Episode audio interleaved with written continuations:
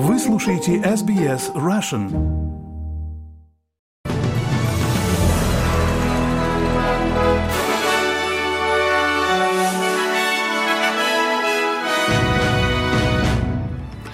Добрый день, сегодня суббота, 6 января. Вы слушаете обзор главных новостей за эту неделю. С вами Виктория Станкеева.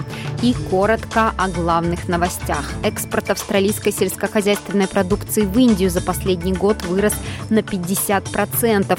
Китай призывает все стороны уважать свободу судоходства всех стран в Красном море. И Белый дом заявил, что Северная Корея поставила России пусковые установки для баллистических ракет. И российские войска уже обстреливали ими Украину. А теперь на эти и другие темы более подробно. По прогнозам The United Nations, рост цен на аренду, вероятно, ограничит прогресс в борьбе с инфляцией в Австралии в этом году. Межправительственная организация предсказала довольно постепенное снижение инфляции в Австралии и Новой Зеландии в течение последующих 12 месяцев. Причем за вялый прогресс во многом ответственны конкурентные рынки аренды. В докладе The United Nations «Мировое экономическое положение. Перспективы на 2024 год» говорится, что инфляция, по прогнозам, останется относительно высокой в Австралии и Новой Зеландии в 2024 году из-за ускорения цен на аренду, вызванного нехваткой жилья. Согласно прогнозам экспертов, инфляция потребительских цен в Австралии снизится до 3,3% в 2024 году, а затем упадет до 3% в 2025 году. Годовая инфляция в Австралии выросла на 5,4%. 0,4% к сентябрьскому кварталу по сравнению с 6% в июньском квартале. И к другим темам. Глава ливанской Хезбаллы заявил, что, цитирую, не может молчать после убийства заместителя лидера Хамаса в Бейруте. Хасан Насралла обвинил Израиль в убийстве шейха Салиха и предупредил, что его хорошо вооруженные силы будут сражаться до конца, если Израиль решит распространить войну из Газы на Ливан. Мощь Израиля – это сила сдерживания. Она пугает соседние страны и народы соседних стран. Все останавливаются, сдаются, отступают, отказываются от своих прав, терпят неудачу, сдаются. Вот история Израиля. Это сила сдерживания и это сила страха. Тем временем израильские силы продолжили воздушные и наземные удары по боевикам Хамас в секторе Газа и рекомендует мирным жителям покинуть лагерь беженцев. Израиль не подтвердил и не опроверг факт убийства Салиха Аль-Аури в результате удара беспилотника по столице Ливана во вторник. Но его военный представитель заявил, что израильские силы находятся в высокой степени готовности и готовы к любому сценарию.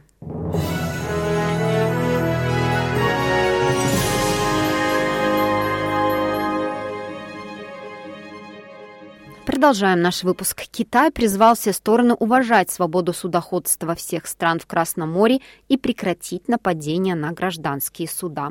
Это произошло после того, как группа из 12 стран, включая Австралию, выпустила письменное предупреждение повстанцам-хуситам в этом районе после неоднократных нападений на торговые суда.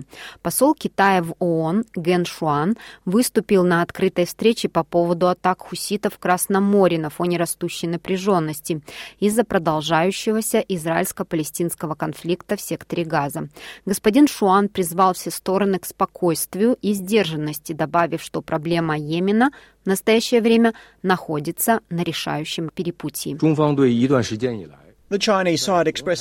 Китайская сторона выражает обеспокоенность по поводу неоднократных нападений и задержаний коммерческих судов в Красном море в последнее время.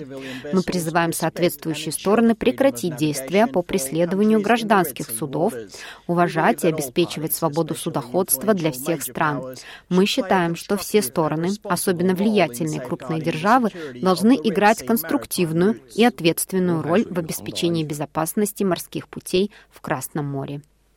И к другим темам экспорт австралийской сельскохозяйственной продукции в Индию за последний год вырос на 50% после заключения соглашения о свободной торговле между двумя странами. Увеличение экспорта баранины, морепродуктов, бобов, цитрусовых и миндаля также сопровождалось 30% увеличением экспорта промышленных товаров, таких как фармацевтические препараты, древесина и бумага. С 1 января также будут повышены тарифы на австралийский экспорт в Индию, в том числе на морепродукты, вишню, сандал и вино. Австралийские предприятия сэкономили за счет снижения налогов на экспорт в Индию сумму более 15 миллиардов долларов в период с января по сентябрь после вступления пакта в силу.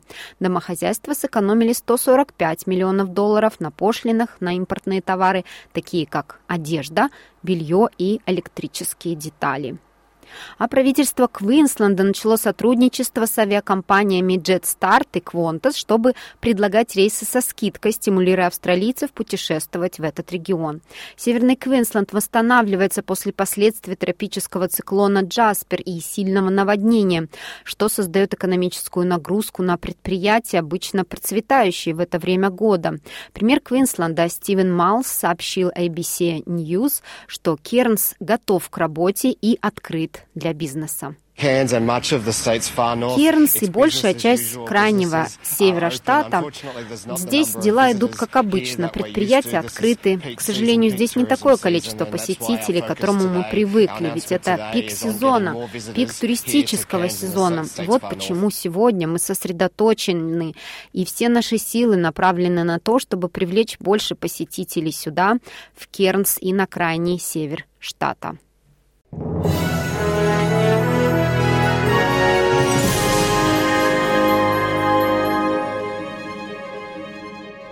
Продолжаем наш выпуск. Лидер оппозиции в Квинсленде призывает к независимому пересмотру работы комиссии штата по условно-досрочному освобождению, призывая сосредоточить внимание на жертвах. Дэвид Кринсфули рассказал, что проверка должна быть сосредоточена на повышении безопасности жителей Квинсленда, реабилитации после выхода из тюрьмы и достойном и уважительном обращении с жертвами. Господин Крисофули сослался на случай с Джейком Бизли, 17-летним мальчиком, которого зарезали ночью в районе Серфер Парадайз в 2019 году. Один из нападавших на Джейка должен был быть освобожден 15 января, несмотря на то, что он отбыл всего 4 года из своего 7-летнего заключения, прежде чем решение было отменено комиссия по условно-досрочному освобождению. Семья Джека говорит, что изначально им сказали, что у них есть 21 день на предоставление защиты, но решение было принято всего через четыре дня. Господин Крисофули назвал этот процесс позором. Мы считаем, что единственный способ докопаться до сути – это провести независимую проверку. Мы имеем в виду независимую экспертизу. И ничто, кроме нее, не исправит нарушение условий условно-досрочного освобождения. Ничто иное не восстановит веру в этот орган со стороны жителей Квинсленда.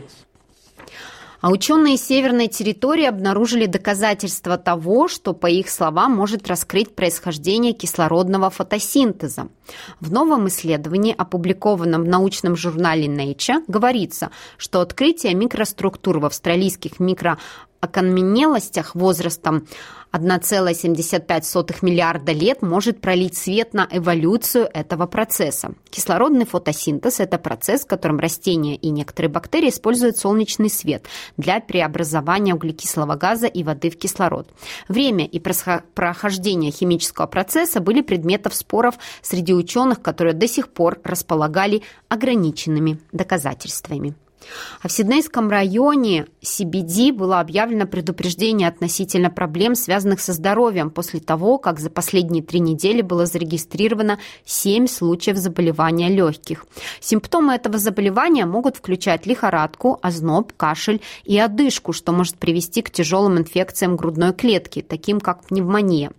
Болезнь не может передаваться от человека к человеку. Бактерия легионелла, вызывающая это заболевание, часто связана с зараженным инфекционными бактериями, живущими в больших зданиях.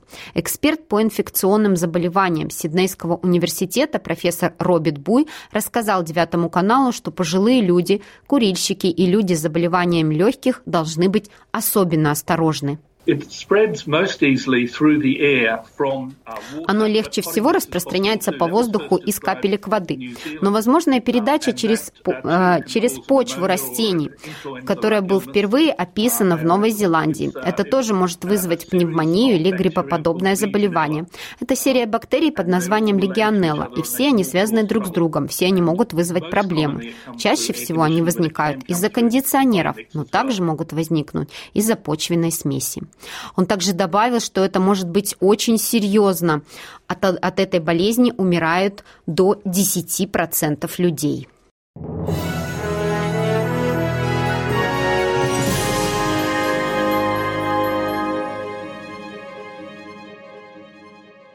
Вы слушаете новости СБС на русском языке. Белый дом заявил, что Северная Корея недавно поставила России пусковые установки для баллистических ракет, и несколько таких ракет и российские войска уже обстреливали ими Украину.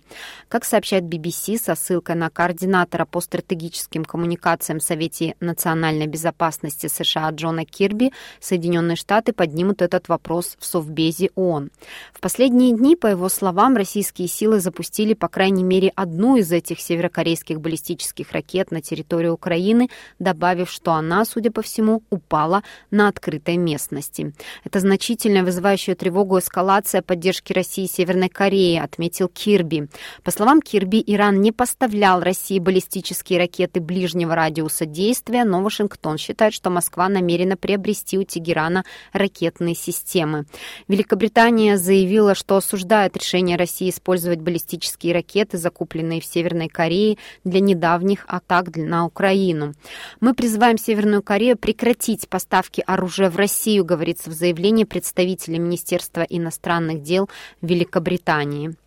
А Главное управление разведки Минобороны Украины утверждает, что в ночь на 4 января под Челябинском на военном аэродроме Шагол сгорел тактический бомбардировщик Су-34. Как сообщает Радио Свобода со ссылкой на телеграм ГУР, было опубликовано видео предположительно горящего самолета. Отмечалось, что причины возгорания самолета уточняются.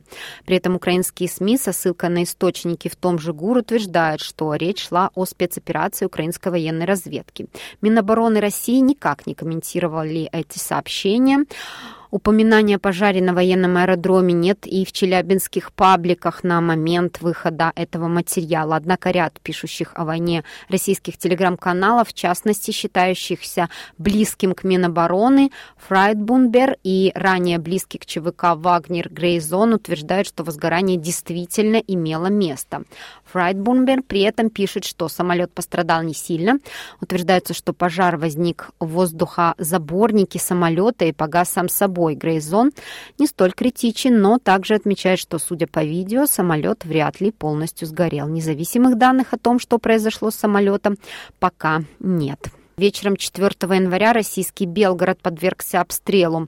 В соцсетях появились фото и видео последствий предполагаемой ракетной атаки. Губернатор Белгородской области Вячеслав Гладков написал в своем телеграме, что российская система ПВО сбила 10 воздушных целей. В Минобороны России утверждают, что это снаряды РСЗО «Альха». По предварительным данным, есть двое пострадавших. Как сообщает Радио Свобода, на опубликованных фото и видео, в частности, видно, что обломки ракет и снарядов упали на парковку рядом с многоквартирным домом. Сообщается о выбитых стеклах и поврежденных автомобилей.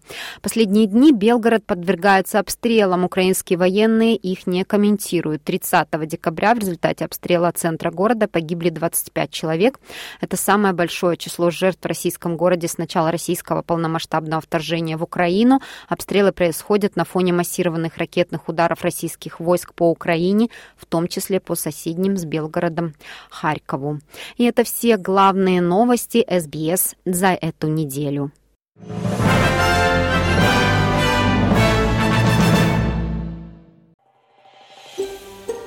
Хотите услышать больше таких историй? Это можно сделать через Apple Podcasts – Google Podcasts, Spotify или в любом приложении для подкастов –